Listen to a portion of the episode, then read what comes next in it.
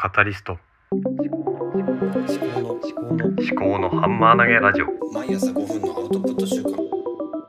考のハンマー投げラジオ。思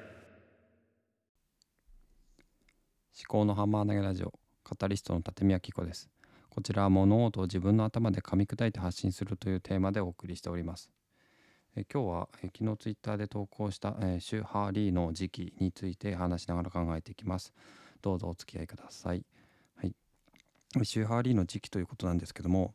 えっと、なんでこんなことを考えたのかなっていうことなんですが、まあ、いろんな人のポッドキャストとか Voicy とかを聞いていてあの話の流れがだいたい予測できることもあるんですよね。あとは、まあ、YouTube とかを聞いていてその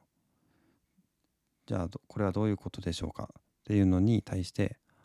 あのあこういうことかなって思ったことが大体当たってる時があったりするんですね。そういう時はもう週ハーリーの週の段階から「は」に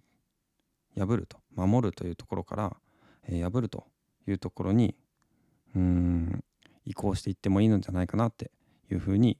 考えたっていうことですね。で予測できるものについてずっと同じように話を聞いていると自分のコンフォートゾーンから外に出られないんですよね。だからコンフォートゾーンから外に出るためには、えーその同じコンテンツをずっと聞き続けるんじゃなくて、え別なものについて、えー動いていくということが、まあ、主体的に考えていって必要なのかなと思ってるんですよね。予測できるものをいつまでも聞いていても多分自分の枠っていうのは広がっていかないんですよ。だから、まあ、自分の枠を広げていくためにも外に出ていく必要がある、えストレッチゾーンに出ていく必要があるということだと思います。あとはそうですねそんなところかな。で、まあ、自然にこう予想ができるものだったら別にいいんですけどもなんだろうな。予想をするのがすごくこう頑張って予想するというような時はまだそのコンテンツを聞いていてもいいのかなと思うんですけども話の流れがまあもうすんなりとねあうんうんうんそうそうまあそういうものもねあの自分の思考思考回路とかを確認するのにも必要なんですけどもそういうものばかりを聞いているとちょっと自分の枠が広がっていかないのかなっていうふうに感じているっていうことですね。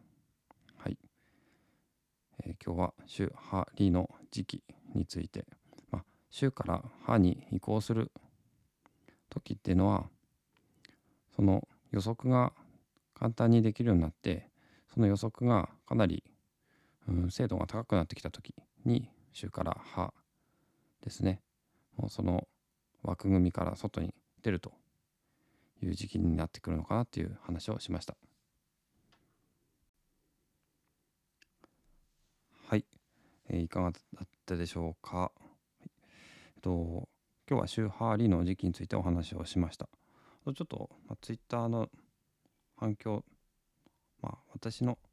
まあ、ポッドキャストに対する反響っていうのはそんなにないんですけども、えっと、昨日あったものと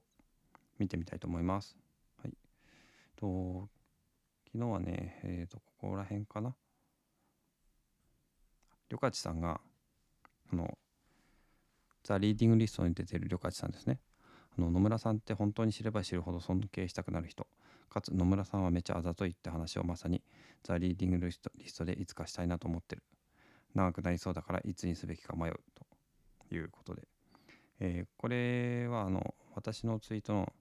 えーゲストがりょかしさんというのが素晴らしいチョイスまさにインターネット的を体現している。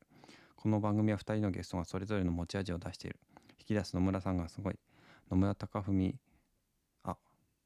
3をつけの忘れたの番組は唯一絶対の正解を示すのではなく余地があると感じる。それが持続性の肝かも。と。いうツイートをしたんですね。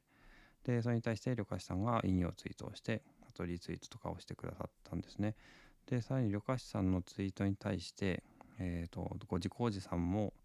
リプライをしていて、えー、あざとい会したいっていう風にされてたんですね。であとはまあそうですね。エッグフォワードあの経営中毒の、えー、会社ですね。が私の感想ツイートに、え、いいねをしてくださってますね。あとゆうりさんという方が小沢さんの声を聞くと細かいことはどうでもいいやという気持ちになりますっていうツイートに対して。これあの Voicy の探偵小沢の探偵ラジオ、え、これに対しての私の感想ですね。いいねをしてくださってますね。あとは、うん、4名の方が、えー、その旅客士さんへのその素晴らしいチョイスっていうののいいねをしてくださってますね。これやっぱり旅客士さんがあのリツイートしたから集まってるんでしょうね。とそのそれに対してまあ私の方で、えー、野村隆美さんのいないザ・リーディングリストをやってほしい、えー、視点という教養を題材にで新井里奈さんに面白く編集してもらってというツイートをしたんですね。それに対して旅客さんが、えー、いいねをしてくださったということで。こんな感じでまあこんな私のツイート取り上げてくださってるっていうのは面白いなと思ったっていうことですね。はい。じゃあ今日も最後までお聴きいただきましてありがとうございました。お相手は片石との立見明子でした。ではまた。